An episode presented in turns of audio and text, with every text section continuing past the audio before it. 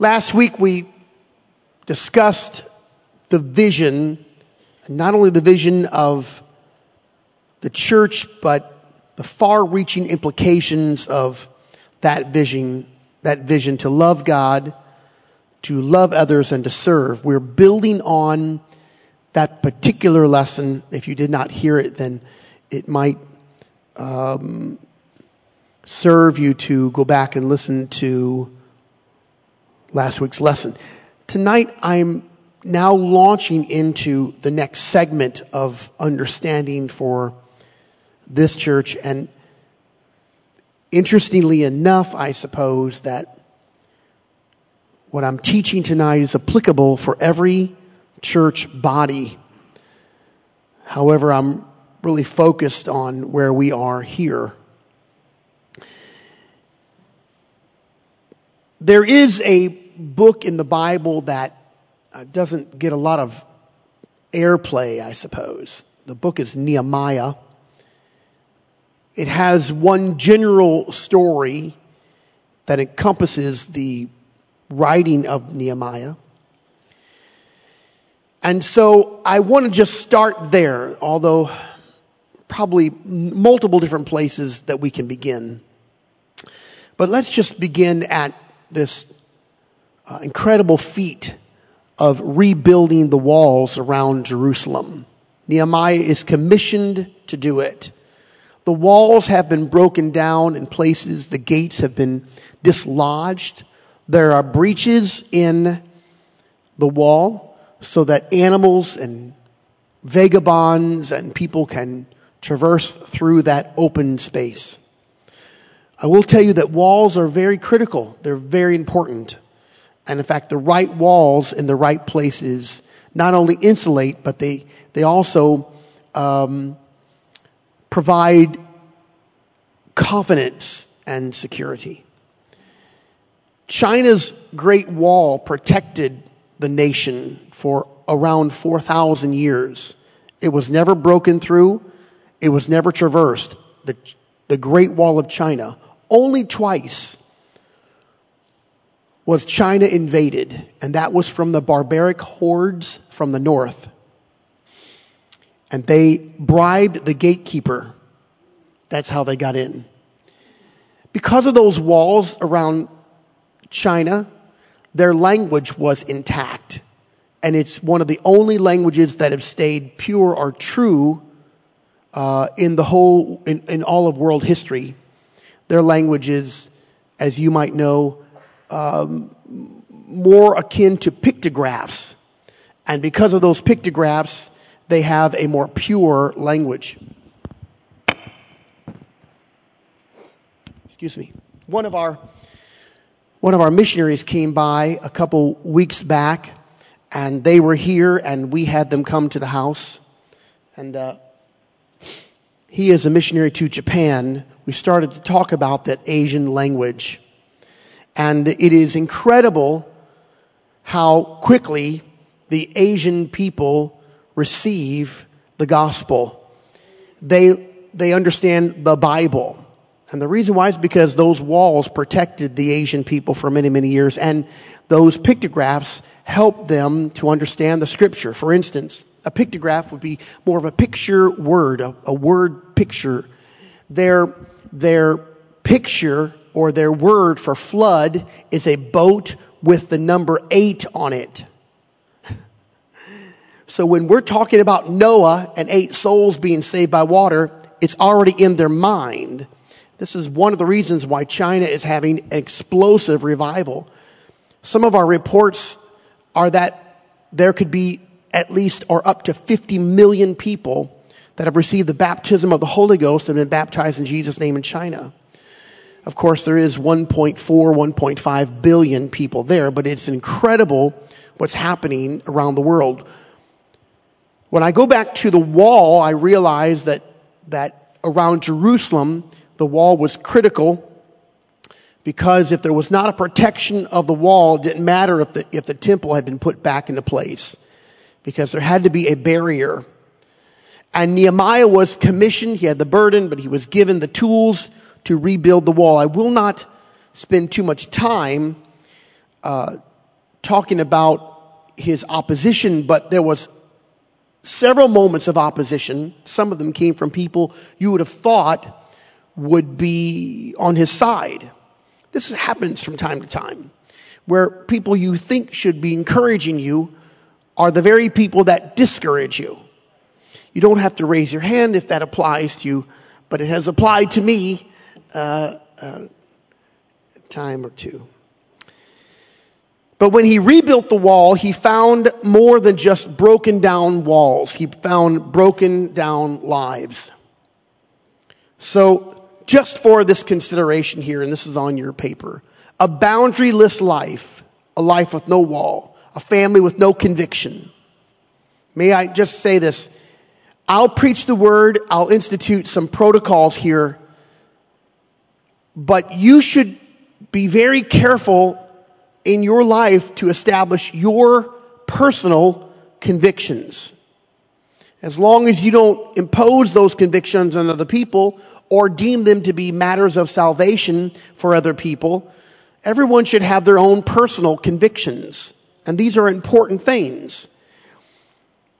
A family with no convictions or no honor or no protocols, no holiness standards, these things always result in a broken life. The wall is the separation, and that's what we have to have, separation. So I present that just not really in passing, but I have to build from here, and I would just tell you that when the wall is complete, something does come next. What is the wall? What will you do? What will you not do? As I read, I recognize the need to train the way that I think. I have to think in a different format. I think differently. I don't want to think random thoughts. The Bible says to bring every thought into captivity. This is what we have to do. You have to think Christianity. You have to think Christ. You have to think Bible. You have to think Scripture. I can't think Scripture unless I have implanted Scripture into my mind. So now, after the wall has been completed, Ezra stands up to read the law. So the wall has been built, and now Ezra stands up to read the law. And I have this on your paper. He read therein before the street that was before the water gate from the morning until midday. That's a long time. Before the men and the women, and those that could understand, and the ears of all the people were attentive to the book of the law. They stood to hear the reading of the law. That's long church services, four-hour services. Praise God. Let's do it. This wasn't the only time.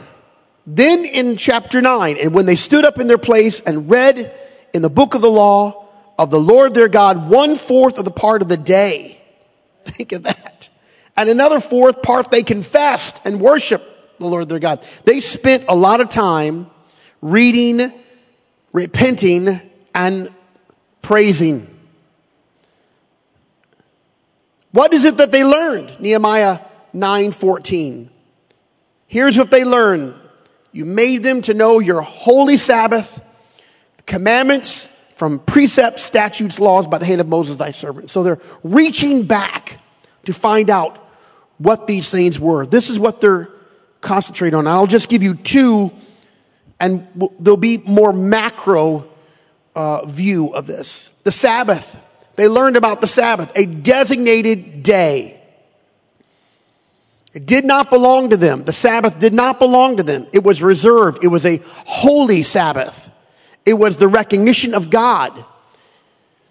And when they recognized God, they had to recognize that he was in charge of their life. So it also helped them from working 7 days a week. And thus, it was the counter to greed. Stop making money. Stop bettering yourself. The Sabbath is here. A holy Sabbath. This is a Ten Commandment. Do you know that the Ten Commandments say, keep the Sabbath holy? Did you know that?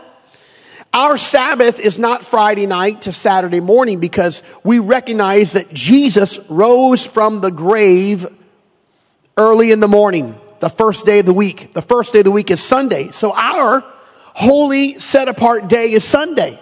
Now, there used to be a time in America when businesses did not open up on Sunday morning. Things were closed on Sunday morning because everybody went to church. In fact, when I was young, the same thing was true on Wednesday night. Everybody went to Bible study on Wednesday night. Today, there is no regard for a holy day. Now, I can take that from the world. I'm struggling with that in the church. I feel like we've got to get back to the simplicity of these things. And the only way we do this, we have to rehearse what we know is true. And they learned the Sabbath. It was that holy day. They kept the Sabbath. They made sure they kept it. They didn't plan. They didn't convolute it. They didn't distort it. It belonged to God. It was an important day. And if you can get that in your mind, that's the first way you start to readjust your thinking. You learn how to think. If you would like to have stability and longevity in the church, you have to readjust the way you think. You think some things belong to God and I don't touch them or negotiate with them. Okay. Because if you don't think that way, if you don't train your thoughts that way, then you leave your mind open for other people to train your thoughts. This is what's happening for many, many years now. There is a design from the prince of the power of the air to readjust your thinking so that you accommodate worldliness and ungodliness. You have to control the way you think. And if you control the way you think, it will come out in the way you speak. Amen. Sometimes when I hear people speak, I know they don't have control of their thoughts. You have to control the way you think. The second thing that happened was these principles, these ordinances, laws, rules, statutes, they rehearsed them. They knew them. This is not part of the Gentile makeup. This is not part of our lifestyle. And we have to learn these principles. Conduct. We're going to get into this, but conduct and roles and morality. These were the statutes, the principles, the concepts of the Jewish people. And they had them, and Moses wrote them, and they knew them. When the Gentiles came into the church, in Acts chapter 10, they had to learn not just the new birth experience. That was the starting point. They had to learn or relearn how to live properly. Men and women, roles, children, conduct, finances. They had to understand how to live. This is where we are today. We have to understand and think how we ought to live. So, hopefully I'll get through some of this tonight, but I'm not going to labor all night long. There's perhaps more material here than I can cover. But I just want to establish that we have the scripture. This is the Bible. It's irrefutable. Heaven and earth will pass away. My word will not pass away. You can argue with it if you wish. It's all right. I did not write this. I'm not the author of it. There's many writers. There's one author. He's the author and the finisher of your faith. This is the scripture. If it's in the book, let's obey it. If it's not in the book, let's figure out where that came from. The word, or the explicit word, is the starting point, and it's without negotiation. Honor thy father and mother, which is the first commandment with promise. Love your neighbor as yourself. It's in the Bible. Give and it shall be given unto you. Forgive and you shall be forgiven. Are you struggling with these words now? This is the Bible. Some of these are in even red letters for some of you people who love red letters. This Bible is the book. This is the main filter for everything that you hear from this pulpit. The Bible says these were more noble than those in Thessalonica, in that they received the word with all readiness of mind. I wish we would receive the word with all readiness in mind. That means when you hear a good point, you say, amen, that's good. It's all right to talk back to me, but just in small words. Not like a full conversation. Amen, Pastor. That's good. Preach. That's good. Not complete dialogue. They received the word with all readiness of mind. Who were they? The Bereans were more noble than those in Thessalonica. Why? Because they received the word with all readiness of mind. They were anxious and ready to receive it. And then the next part of the verse says, and then they went home and did the research to see whether those things were so. If you receive it, and if you research it, then you'll know whether or not it's true. This is the litmus test for all things that you hear. It's the scripture. It's without rebuke. It's God's infallible word. It's his word. It does surgery on us. From the scripture, then we get to this next little part, and I didn't put this on your handout, but you can write. From the scripture is the principle of the scripture. So the principle of the scripture is the next level that we use to conduct life or understand a precept. What is the principle of the scripture? Well, the Bible never uses certain terms or words because possibly there wasn't a translation for it, or maybe they didn't have these types of inventions in that day. So I'll talk to you about something that's really gripping children today from about 8 years old. It's a thing called vaping. They're vaping. An 8-year-old on up. These are very accessible things, so they can vape, and there's all kinds of, this is an introduction into smoking and then marijuana, and then from marijuana, harder drugs. This is a gateway concept, vaping. Well, there's no scripture about that in the Bible. So how do you talk to someone about illicit drugs? How can we describe the boundary or the wall against certain things that are not in the Bible? Well, it's not gonna tell you what movie to watch or what movie not to watch, but it does say, don't set any evil thing before your eye. And it does say, your body is the temple of the Holy Spirit. So you treat your body as the temple of the Holy Spirit. The Bible talks, there's another little word that we never talk about. It's called surfeiting. No, and it's not, you don't do that next to the ocean. That's not a wave. You don't catch a wave. It's not on a board. Surfeiting is overeating. Let's move on. There's not one amen. Yes, listen, this is in the Bible. You take care of your body. Now, where do we get? We got the word, the principle of the word, and we also have with that serving your own generation unto the as unto the will of God. So there are certain things that we know today that are very prevalent that we need to be very careful of. Some are stylistic in clothing. Some are places we should go and not go. Some are things we should do and not do that the Bible doesn't explicitly tell us where to go or where not to go. But we know there are some things we shouldn't do because we've taken it into this realm, give no place to the devil. It's a broad scripture. So there's a few things that we should and should not do, things we should and should not say, clothes we should and should not wear, things we shouldn't put in our body, attitudes we ought not have.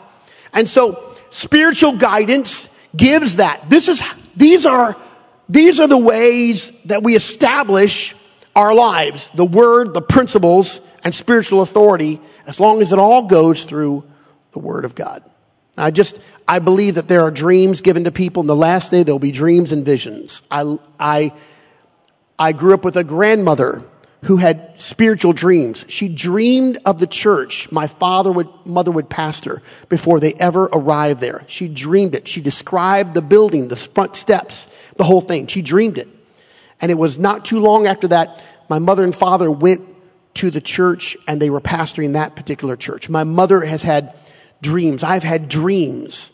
I had a dream about a situation when I was very young, and I explained it to my mother, and she said, "Oh, that is a word for my aunt in a situation that happened." I believe that there are spiritual dreams. The Bible talks about that. I think that there are words from God. There's the word of wisdom, the word of knowledge. These are part of the 9 supernatural spiritual gifts. I believe all of that. I believe there is a word of prophecy. But I also know that none of those things stand alone. They all have to pass through the scripture to be valid, because there are people who use means to control other people. That's just called manipulation. So I will receive it with all readiness of mind, and then what do I do next? I search the scripture to see whether those things were so. The Bible says we entertain angels unaware, and I think that I have done that. Sometimes I thought that was an angel, but he started smoking at the end of our conversation, and none of my angels, all of them have addictions, I guess. I don't know what's the problem.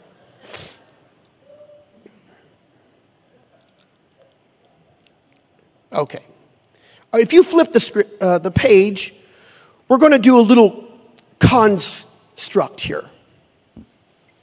And I'll try not to get too deep into some of these explanations, but we're getting into this kingdom concepts and the health of our church and our lives.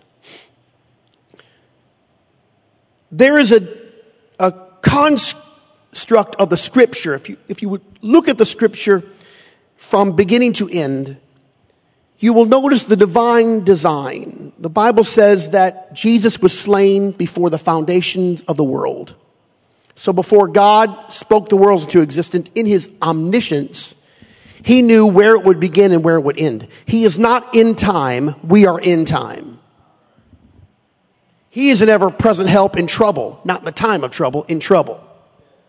He is the Alpha. That means he's at the beginning. He's the Omega. He's at the ending. Before you ever get to your day, he's already been there. Before you ever get to your battle, your trouble, he's already been there. Not one day passes in your life before it first passes through him. He is the beginning. He is the ending. He's the middle. He's the all and the all. So the divine plan was set in motion before there was disobedience in the garden. This is the scripture. Adam and Eve sinned through disobedience. They committed a sin. God already had a plan for redemption to restore communion before Adam and Eve sinned, before the foundation of the world. Adam and Eve, they are our father and mother. They are our predecessors. We have their nature in us. For better or worse, we have their nature. We have their issues. In fact, tragically, we carry their curse. Pain in childbirth. You'll labor the rest of your life by the sweat of your brow. The fruit just won't fall into your hand. Eve, your desire will be towards your husband. You'll try to control him all of his life, but you'll have to listen to him. These are terrible things. People have been fighting for a long time. We're dealing with the nature of our father and our mother, Adam and Eve. They are prevalent, and they always poke their head up in everyone's life at different junctures. Yes. And Adam and Eve began this process, and then everything's fine. Everything's going well. There's a tree in the middle of the garden, in the midst of the garden, and it is the antithesis of everything else. Thus, God created the polars, which led to obedience or disobedience. You cannot obey God if there's not a way to disobey him. And so he presented a tree and said, you can have everything you want except for that tree. And this is the fruit that you cannot eat. Now, the devil takes occasion with that, because that was the draw. And Adam relinquished his spiritual authority. In fact, in the New Testament, you'll find out that Eve was deceived, but Adam was not. Adam was not deceived. He knew exactly what was going on. But he wanted to appease his wife, and so he allowed her to have a conversation with the devil. And Satan spoke to her. And she added things to the word of God because she didn't know what God had said. If you eat this, will you die? And she said, if we eat this, we're going to die. And she added some things to, listen, Adam should have stepped forward at that moment and said, no, honey, we ain't doing that. First of all, that's the first snake that's been talking to us, and we ain't talking to snakes. Come on, now you guys ought to take a note. Don't let your wives talk to snakes. Oh. Snakes always try to sell you something you can't afford. All right, well, let's get off the metaphoric language and we'll just go right back into literal. You have then the fall. Here is the fall. Within the first couple chapters of Genesis comes all the spiritual warfare that you're facing right now. Every spiritual battle that America is facing and the world is facing, all of it resides in the first few chapters of the book of Genesis. All you have to do is read the first few chapters of Genesis. You'll find out what's going on in the world right now. He made them male and female. There's a big one right there. What's going on? It's the devil fighting against what God created at the beginning. Male and female. What is the spirit of the age? It's the spirit of perversion, of distortion, and of ignorance. I'm enjoying this tonight. I don't know how many more years we'll be able to do this, but I'm just going to say it while I have the chance to say it. And I'm not trying to rev anybody up or anything, although I get kind of heated. And I'm not trying to bring a social issue here. I just want you to know that everything that the Bible is presenting has been traversed upon from the world and our society. So this is not political. This is Bible. If you're on the other side, it's political. On this side, it's just Bible. And from that moment, when they took of the fruit, they disobeyed God. Now, before they disobeyed God, the Bible says they were naked and unashamed. The Bible says in the last days, people have their conscience seared as with a hot iron. When they disobeyed God, guess what happened? A conscience awoke because God implanted a conscience in everyone. When you do something wrong, you have a conscience that says, you did bad. Who teaches little children your, believe it or not, I'm so sorry to tell you, your babies lie. They have an innate ability to lie. Now I know there's several grandmothers here would argue with me. Keep on arguing. Everyone has an innate ability because it's the nature that you got from your mom and your dad, Adam and Eve, because sin entered. And when they ate the fruit, their eyes were open and they realized, hey, we are naked. When you are innocent, you don't know you're naked. That's why you're having family dinner and one of your kids get out of the bathtub and they're 2 years old. They're running around, boogity, boogity. They call them the streak. They don't know. They're innocent. But when you realize this is wrong, you put clothes on. Except when your conscience is seared with a hot iron, guess what happens? You take your clothes off. So now you've got a generation of people who have seared their conscience and decided what's right, what's wrong. That's called subjectivism. The fall was the separation from God and man. There's got to be a way to connect God and man. And God killed the first animals. Why did he do that? Because Adam and Eve clothed themselves with leaves. They made clothes. They were the first seamstress, but they didn't do a very good job, and God didn't think that they were clothed well enough. So God made clothes from the skins of the animals that he killed. Thus, blood had to be spilled to cover the sin. The Bible says in Leviticus, the life of the body is in the blood. The life of the body is in the blood. You can't live without blood. Blood transports all of your nutrients, your oxygens. In fact, in freezing cold weather, your blood will leave your fingers, your hands, your arms, your legs, and it'll travel all to your midsection because it's going to protect the most vital organs. Your body will determine to lose hands and toes before it will lose lungs, liver, kidneys, heart, on all the midsections. You can't live without blood. You can live without a lot of things. You can live without a gallbladder. You can live without a kidney. People have lived without a brain. I've met them. You can live without many. You cannot live without blood. And in the fall, when the fall came, God said, okay, I'm going to sacrifice an animal to cover you. Thus, from that moment to the cross of Calvary, the Bible is a long trail of blood. Animals, oxen, sheep, goats, turtle, doves, the blood. But there's a problem in the first family. Now, I want to give you a little help if you feel like your family is dysfunctional. We're going to get down into healthy families. But if you feel like your family is dysfunctional, you do not need to raise your hand. Everybody knows. I'm sorry. The first family had a lot of trouble. This is the first family. They didn't even have TV or YouTube. Nobody was even on Instagram. And they didn't have any, there wasn't anything to lead them away. Jerry Springer wasn't even alive. And yet we've got issues here. We've got fighting issues. There's no shows with guns and knives and bullets, none of that. There's Cain and Abel. And God said, bring me a sacrifice.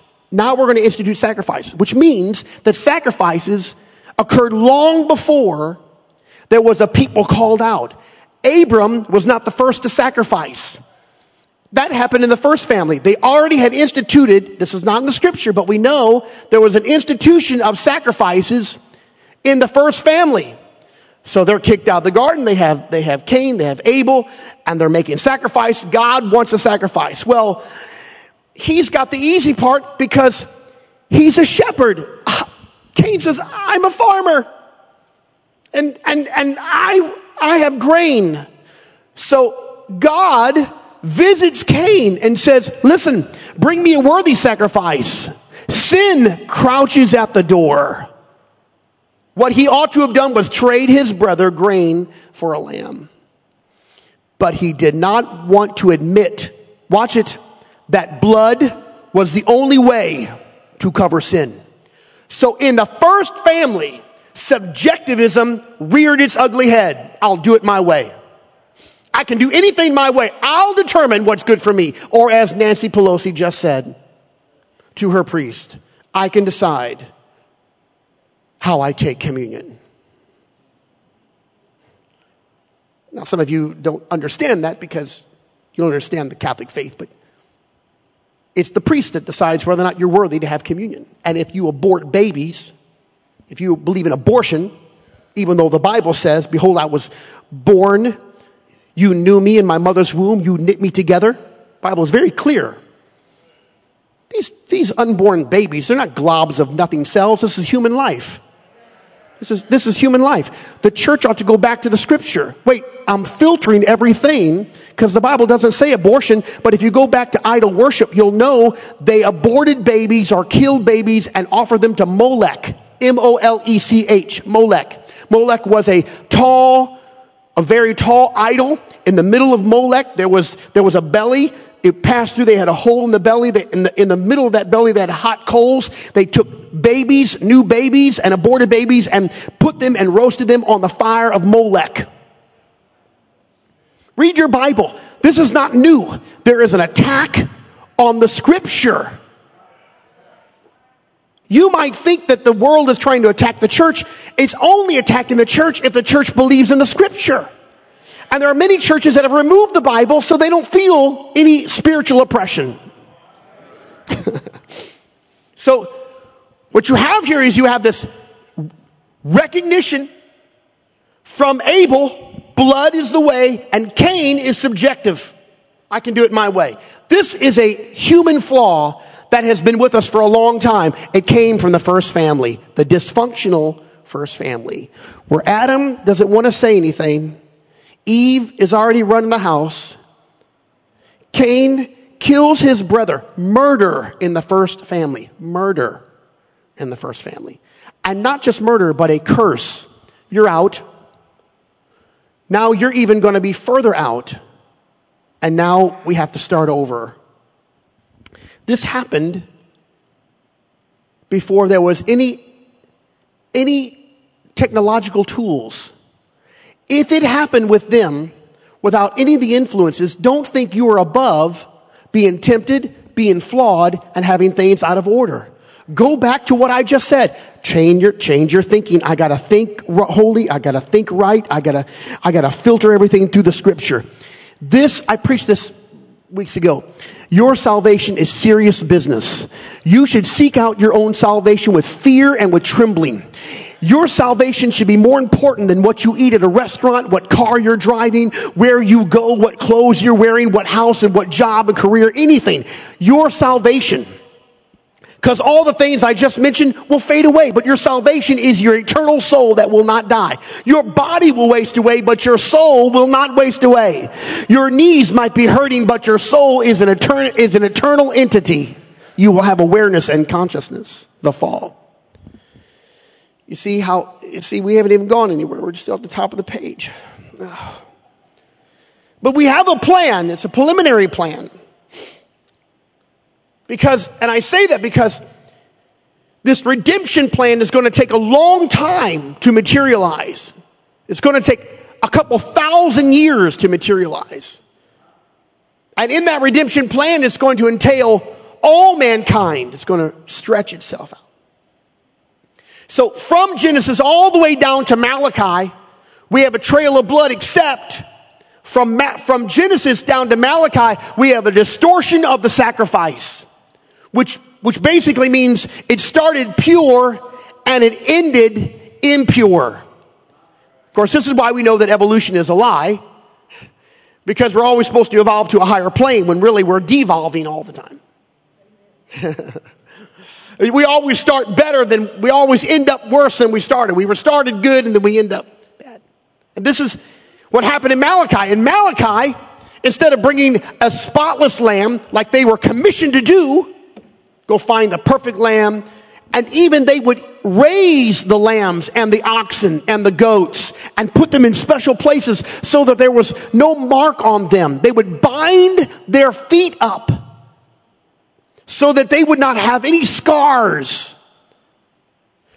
That is a sacrificial lamb. We're keeping that lamb. That is the one that we will present before the Lord. But by the time you get to Malachi, they were presenting God with lambs that were blind, crippled, mangy, had disease, the worst of their flock, because they lost the whole idea and the intent. And so because of that, God cut them off. And you find 400 years, God didn't speak. There's not a prophet. There's not a priest. There's not a godly man. There's not a judge. Nobody. It is a dead silence. All they have is a couple of planks to bridge the Old Testament to the New Testament. And the reason why is because God's good. I'm going to tell you, in your darkest hour, God's still good. I'll give you one of the planks. One of the planks is there's a whole bunch of people gathered around a pool, and once a year an angel comes down and stirs the water, and Jesus is on the scene, and one man's been there for a long time. He said, every time I try to get into the stirring waters, someone beats me to it, and Jesus looks down and says, hey, I'm the healer right here. You don't need the water. That stirring of the water is a plank from the Old Testament to the New, because God always provides a way.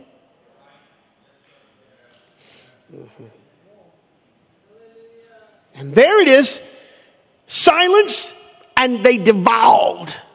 And of course, if you're reading the prophets, you'll notice that all of Jerusalem had been pillaged now, and it had been plundered, and multiple different kingdoms had taken it over. And finally, after the final lamb is offered, this is Jesus Christ. His blood is the only atoning blood because it's perfect blood. And in that final lamb, you recognize the deity of Jesus Christ and the only person that the Bible ever presents as a God, the deity of Jesus Christ. He is both God and man. In the Old Testament, you find God as a spirit. He is the Father in creation. But that spirit invests himself into Mary. Mary is the virgin that produces the Son of God. The Bible does not say that the Father overshadowed Mary. The Bible says that the Holy Ghost overshadowed Mary, which indicates that the Holy Ghost and the Father is just the same term, different terms for the same spirit. If there are three different persons, three different entities, then the Father should have overshadowed Mary. Thus, in our concept verbiage, Father denotes predecessor, Son. Jesus, the man, had a beginning. He's not the eternally begotten Son. That means he was always begotten. That's an oxymoron. Eternally begotten means he's always been created. That's not true. He had a beginning. So you have the Spirit overshadowing Mary, producing Jesus, and Jesus said, I and my Father are one. When you see me, you've seen the Father. Jesus is the only image that you'll ever see of the Spirit. In fact, he's the express image of the Spirit in bodily form. And why did God present it that way? Because God had to come to die. He came to die for our sins, but his spirit, even Jesus said, does not have flesh and blood as ye see me have. Touch me and see. Are you all with me now? So I can't move past the lamb because the lamb is God manifested in the flesh. And the only way he can be perfect is if he's God. Jesus is God. And the Pharisees, it clicked with them. When Jesus said, I am, that I am. No, you can't say that. You can't say I am. That's what God said to Moses at the burning bush. When Moses said, who are you? God said, I am that I am. You can't say that. Jesus, you're not the I am. And then Jesus went further and said, before Abraham was, I am. Well, how can you predate Abraham? Because the spirit inside of me. All of God, all of man, dual nature, here he is, Jesus Christ. He's walking on water and he's sleeping in a boat. God doesn't need to sleep, but the body does. He's thirsty, but he's the river of living water. God doesn't thirst, but the body thirsts. He's hungry, but he's the bread of life. God's not hungry, but the man, Christ Jesus, he got hungry. He's tempted in every measure. God's not tempted, but Jesus, the man, was tempted. He had to overcome the devil. God's already God. He doesn't even overcome, but the man had temptation. God and man, God and man. Jesus was God and man and the lamb. How were you redeemed with, ladies and gentlemen? You were not redeemed with tradition from your fathers or with silver and gold. But the Bible says you were redeemed with the precious blood of Christ. He was a lamb without blemish and without spot. In fact, John, when he saw Jesus, he said this, behold, the Lamb of God, which taketh away the sin of the world. Proclamation. He's like the town crier. You ever heard of the town crier? We got a couple kids in our church that are town criers. They just run by me yelling, Pastor Harpole! That's the pastor! If you need identification, or if I need identification, there's a couple of children in our church that will yell out who I am. They will not stop to talk to me. John the Baptist. And here is the lamb. And the final lamb is the only lamb that counts. Now you can look at it multiple ways, but in the Old Testament, when they brought the lamb and they offered the lamb, and the high priest brought the blood. The blood was on the altar. The blood was in the molten sea, the pool of water. And then the blood was sprinkled on the mercy seat, which was the Ark of the Covenant. The cloud came down, consumed the blood. That was the sacrifice. The finality of the blood was on the Ark of the Covenant. That's the finality. Blood, blood, blood. Got it? And the last time the blood, it was accepted. When Peter got up and said, repent, that's the death. You die. You have to die. In fact, it's good for you to die all the time. In fact, Paul said, I die daily. Sometimes it's good in the middle of the day to say, Lord, forgive me. If you can't think of what you've done wrong, just make it good.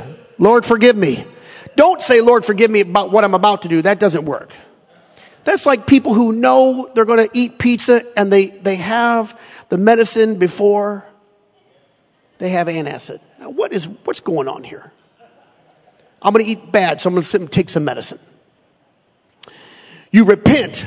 You die daily. The water, that's baptism. That is the recognition of the molten sea. You've got the ark, you've got the altar of sacrifice, you have the molten sea. It's repentance, it's baptism, and this is all through the Bible. Baptism is all through the Bible. Jesus said, except you're born again of water and of the Spirit, you can't see the kingdom of God, you can't enter the kingdom of God. Paul looked at people in Acts 19 and said, have you received the Holy Ghost since you believed? He did not tell them they were not believers. He recognized these are believers. Acts 19, have you received the Holy Ghost since you believed? They said, we don't even know what you're talking about. He didn't say you were sinners. He said you were believers. And he did not leave the believers alone. He said, okay, well then you have to be, how were you baptized? They said, well, we were baptized to repentance. He said, wait. John preached you should be baptized in Jesus' name. And this is exactly what Paul did. He baptized them in the name of the Lord Jesus. Then he laid his hands on those 12 disciples of John, and they received the Holy Ghost, and the Bible says they spake with tongues. What is it? Repentance, that's death. The molten sea, that's burial. And the Ark of the Covenant, that's the Holy Spirit, the downflow of the Holy Spirit, which is the resurrection. It all culminated right there, the final Lamb. If you deconstruct the scripture, which I'm not really trying to deconstruct it, but if you can deconstruct it, you have to look into some of these areas where God gave a type or exampleships. We would call them types and shadows. And the Old Testament is filled with types and shadows. But things got distorted in the second century church and the third century church. But you have to go back to the first century church to understand the concept. Because after the death of the Lamb, the resurrection of Jesus Christ, 50 days later came the birth of the church. This is now the church. Now, of course, I want to say this because many people talk to me about the thief on the cross. Well, Pastor, if you have to be baptized, what about the thief on the cross? He wasn't baptized. That's right. He was not baptized because he was in the old covenant. The Bible says that the covenant doesn't take place until the death of the testator. That means when you die, then the testament is now enacted. Well, the testator hasn't died. He's on the cross with the thief. The thief is not baptized, but neither was Abraham. Why? Because they're in the Old Testament, a covenant. But after Jesus dies and the birth of the church begins 50 days later, now Jesus has already set the table and he said everyone's got to be baptized, born again of water and spirit. And that's exactly what happened on the day of Pentecost. Peter preached the death, the burial, and the resurrection. He preached you must repent and be baptized, every one of you, in the name of Jesus for, remember last week, for the remission of sins, to obtain the remission of sins. So the thief on the cross got to slide in with Abraham and Moses and Aaron and Joshua and Elisha and Elijah and the prophets. He was at the end, the very end. Man, if you want to get in the end, that guy was the smartest guy. Today you're with me in paradise. Where are you going? We're going to go hang out with the patriarchs and the matriarchs. But the birth of the church is going to set a new dispensation. In fact, in Acts 17, the Bible says God winked at ignorance. He winked at it. But now he commands all men everywhere to repent. You don't get the option. You must repent. Jesus said, except you repent, you'll all likewise perish. So the birth of the church comes. Now we are in the church age.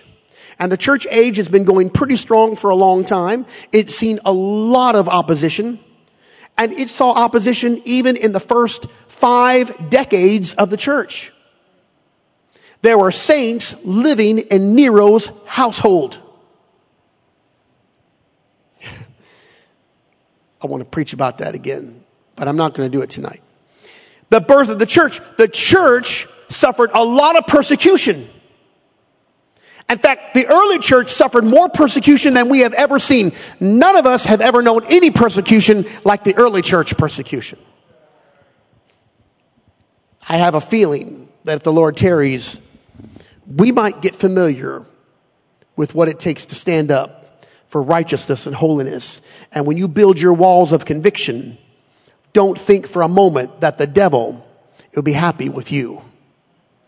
Just to proclaim the name of Jesus is going to be an offense. And I have it in the Bible. Jesus said, you'll be hated of all nations for my name's sake. Amen. Now we go back to the divine design, because ultimately, at the very end, we will reunite in communion with God. Ultimately, at the end of that moment, there will be a rapture. The dead in Christ will rise first. Then we which are alive and remain shall be caught up together to meet him in the air, and so shall we ever be with the Lord. There will be a rapture of the church. There will be a resurrection and a life to come. And we will have communion. We will rule and reign with Jesus Christ. We will be joint heirs. We are joint heirs with him. There will be a final declaration. There will be a judgment upon the earth. And the divine design has always been communion with Jesus Christ. So I say this boldly, but I hope this is not crass. Don't play games with your walk with God. Don't try to see how close to the world you can get. Why would you do that? Whatever the enjoyment is, it's temporary anyway. Why would you do that? The Lord's coming back very soon. And so you want to be in communion with God. And instead of thinking about what you permit yourself to do, as the Speaker of the House has done, even though all of the authorities in her religious belief has decried abortion. She said, I can make up my own mind. Well, you can't make up your own mind. You don't get to choose the scripture. You don't get to choose what you obey and you don't obey. This is God's word.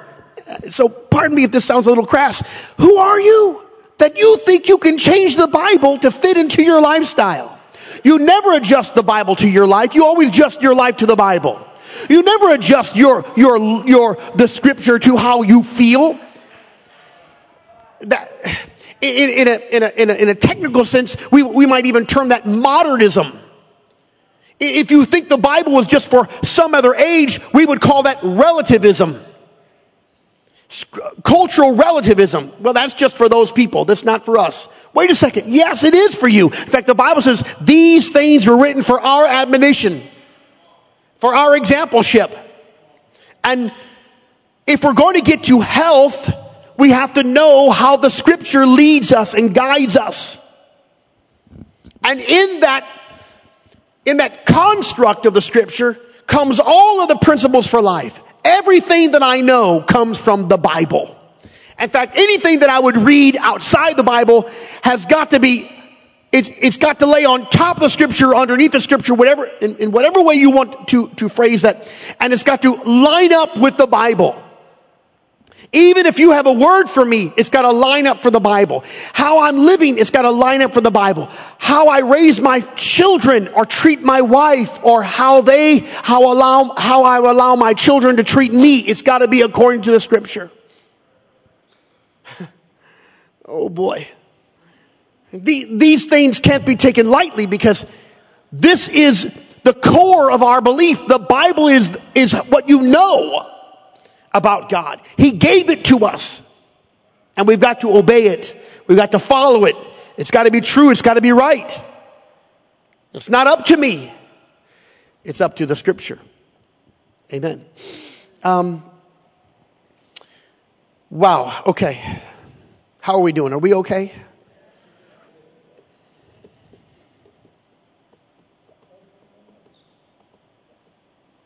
Sometimes Tammy tells me things at the wrong time. and right before we go to sleep, she'll give me some news. She's just dozing off. Oh, by the way, our friends from Texas had a car accident and everybody died. Good night.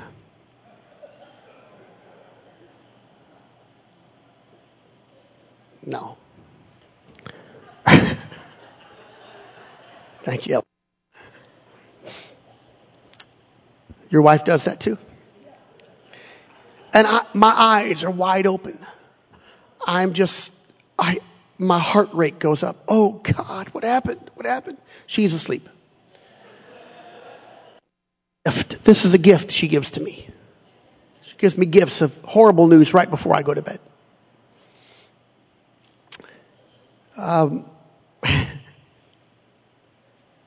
I've always wanted to know, when is the best time to give bad news? When is the best time? And I found out there's no good time to give bad news. But there are levels of time. Like right before a celebration, a birthday, a wedding, this is not the time. Right before the preaching, this is not the time. There are times. There's really no good time. But there are levels when you ought not share really bad news. And you should not share bad news with your spouse right before they go to sleep. You should just try to be kind. This is not kindness. And there's some good news and some bad news. And then there's another category that I learned years ago called the good, the bad, and then there's the ugly. And when you get to that ugly, you know it's worse than the bad, right? The good, the bad, then you got the ugly. Now, if anyone says I got good, bad, and ugly, this is already I don't want to hear anything. I don't even want to hear the good. Because I know when you get done with the good, you want to the bad. And some people even say, what would you like to have first, the good or the bad? As if this choice alleviates what you're going to say bad. And I just say, I don't want anything. I don't want to hear anything. Just walk away from me right now.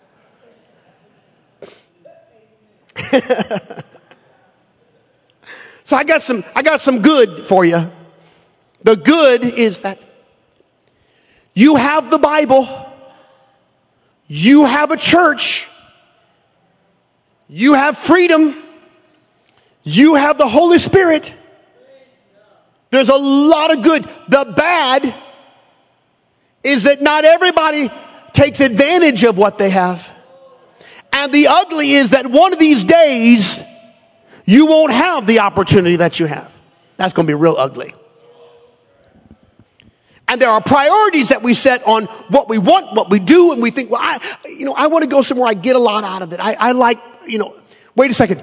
Every time we're in the Word, we ought to be grasping and gaining and focusing our mind to rethink. And we're training our mind to think. Now, I'm going to go back through this a little bit next week, but let's just look at the family. Let's look at the family. Because as I talk to you about the family, the husband and the wife, the family, husband and the wife. Now I know where I'm at, and I know there's blended families here. I know there's unfortunate situations in people's lives. I know there's been marriage and divorce here in our church. I've got all that. We're ministering to everyone. I just want you to know what I'm trying to do for your children and your grandchildren. I'm trying to set them up so that they are acutely aware of how important it is to choose the right spouse, do it with honor and respect, and find someone that will walk this life of faith with them. I don't know how you came about. And there's no, if you're in the church and you've given God your heart, praise God. Start where you are. I just want you to know what we're trying to do throughout this whole campus with our children, with our teenagers, with our young adults. And I hope that that's okay with you. Because that's what we're going to do. And if it's not okay, that's what we're going to do.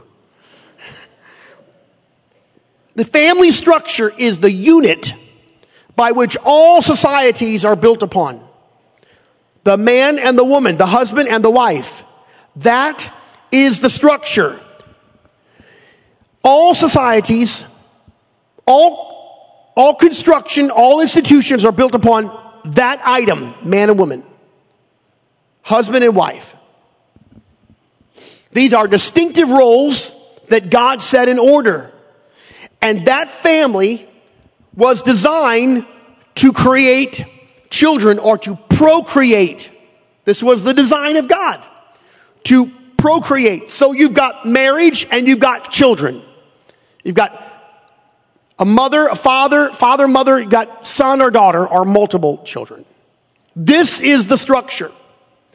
And if that structure is correct, if that structure is designed in a way where it's healthy, every other area of life and society, and believe it or not, the church is healthy.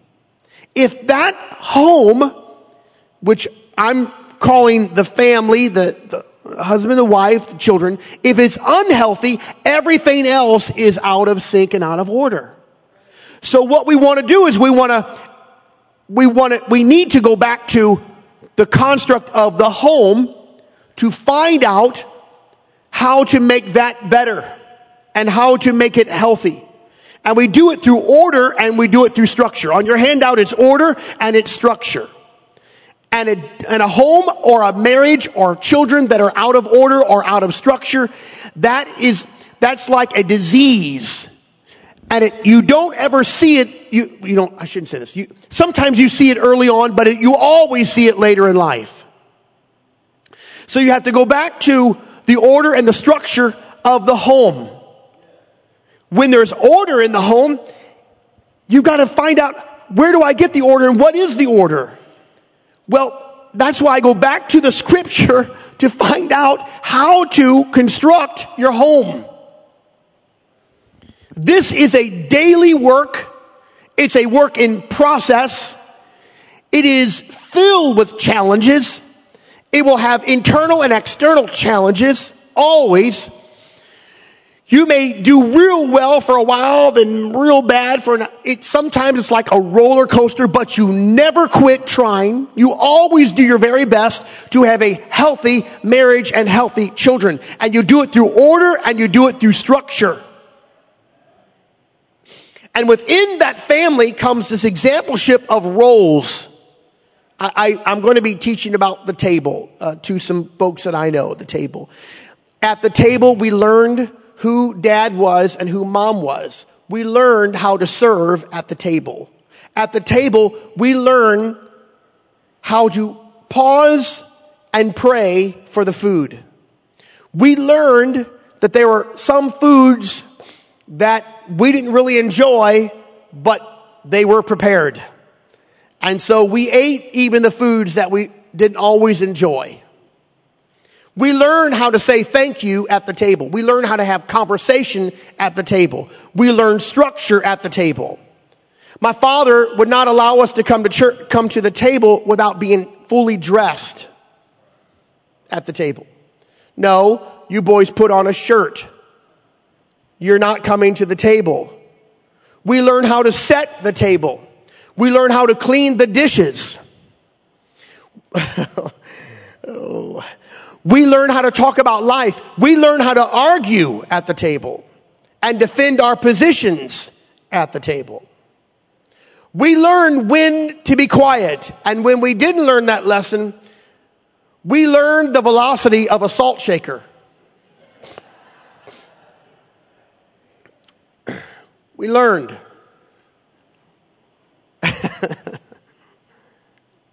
Exampleship and roles. And within the family structure, that's where roles need to be exampled. The problem is we have a whole society that wants someone else to teach the family the roles and the structure. And we have a welfare mentality. You take care of me because I'm alive. This is the mentality of many people today throughout the world, and you might pick on them, but it happens in the church. I'm dropping my kids off at the church. Train them to be spiritual. Well, I brought them to church. I thought if I gave them to the youth leaders, they would come home with godly principles. No. The youth team cannot combat 1 hour a week what happens in your home 7 days a week, 24 hours a day.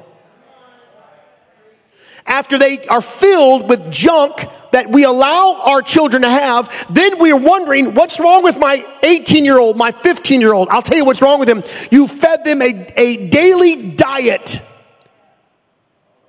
of worldliness. And now you're wanting to know, why are they feeling this way? Why do I? Because you didn't sit down at the table and open up your Bible and say, hey, let's talk about the Lord. Hey, how did it go today? Well, no, that's not the right attitude to have. No, you need to be more kind. Well, then you shouldn't have answered that way. Well, listen, we have to love people even if they're unlovable. Do you know how many times I've heard these statements just made in my home the last week? Many, many times. Well, you serve one another. Well, this is how we're supposed to act. It doesn't matter if your dad's a preacher. That doesn't make any difference. You're a Christian first. You want me to go on? I think what I'm going to do next week is just take a hidden camera video of my table, and they'll all watch the Harpole family interact. And some of you walk away and say, I think we're doing pretty good. Look how dysfunctional they're.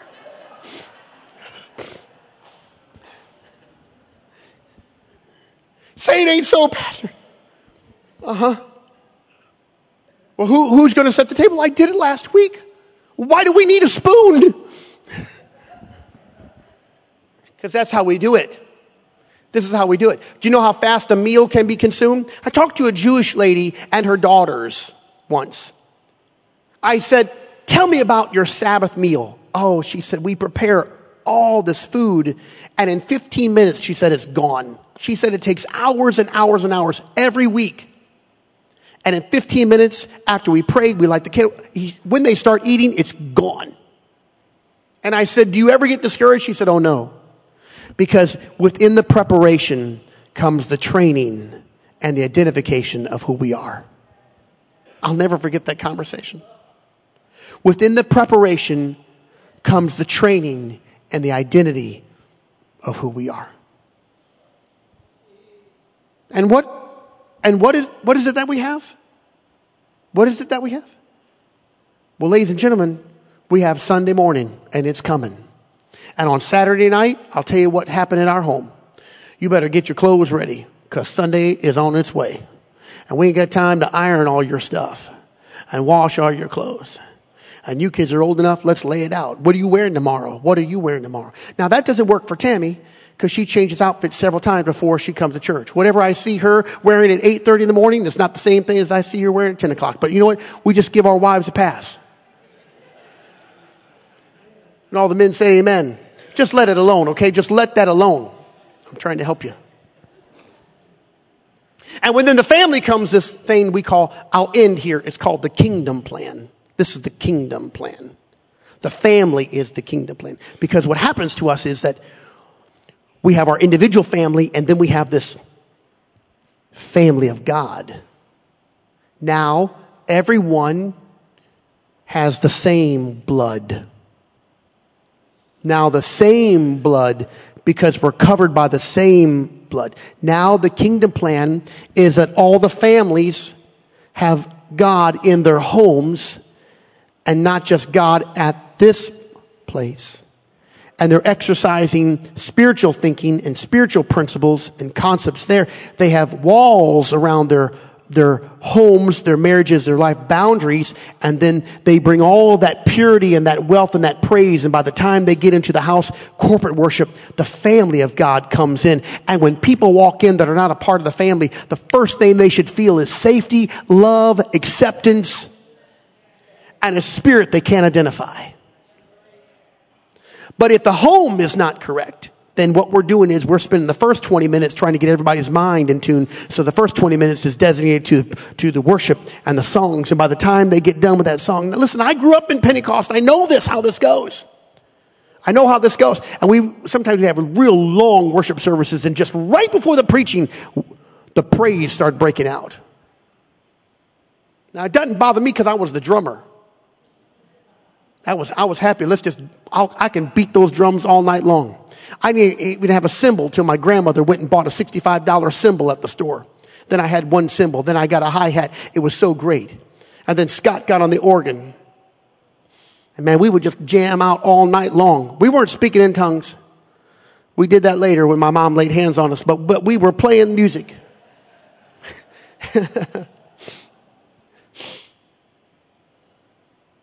And I remember all those wonderful services, and they were awesome. They were so good. But it never ceased to amaze me. It took about 30, 40 minutes for people to finally warm up. Why? Because they were cold when they walked in. There was no preparation for the meal that was going to be served. I'm going to tell you about the kingdom plan. The kingdom plan is for you to go to your home, for you to put God in that home. You put on some Christian music and open up your Bible. Even if you don't read it, just open up your Bible, put it right in the middle of the dining room table. Put it right wherever, put it on the counter, just set it right up there. Just put it right there. Just random, just whatever random. I mean, if it lands on Judas hanging himself and his bowels gushing out, then change it over here to a psalm or something. Just set that thing right down like that.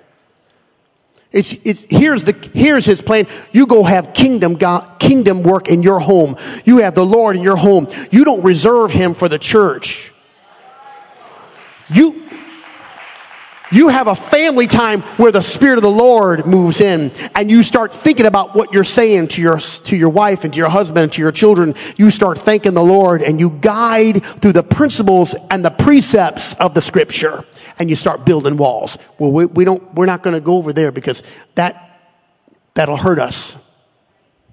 In fact, when the walls are done, then you get the Bible out and say, "Let's remember where we came from and what the law of the Lord is." Okay.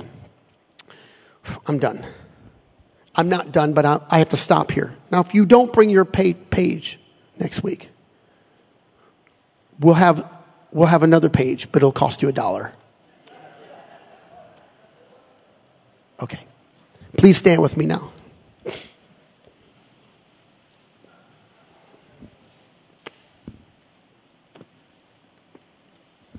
I thank you, Lord, for your word. I thank you for all the precious people that hear this word, both at home and here in the house. I pray that you would bless it. Help us, Lord, as we strive for your kingdom. And I pray, Lord, that your work would be done in this house and among our families and our friends. Let our children, our grandchildren be blessed, but the people around us be blessed, Lord. Help us to know your word. Make us to love it, Lord, and help us to have a desire to be spiritually minded and not carnally minded. I pray this in Jesus' name. Amen.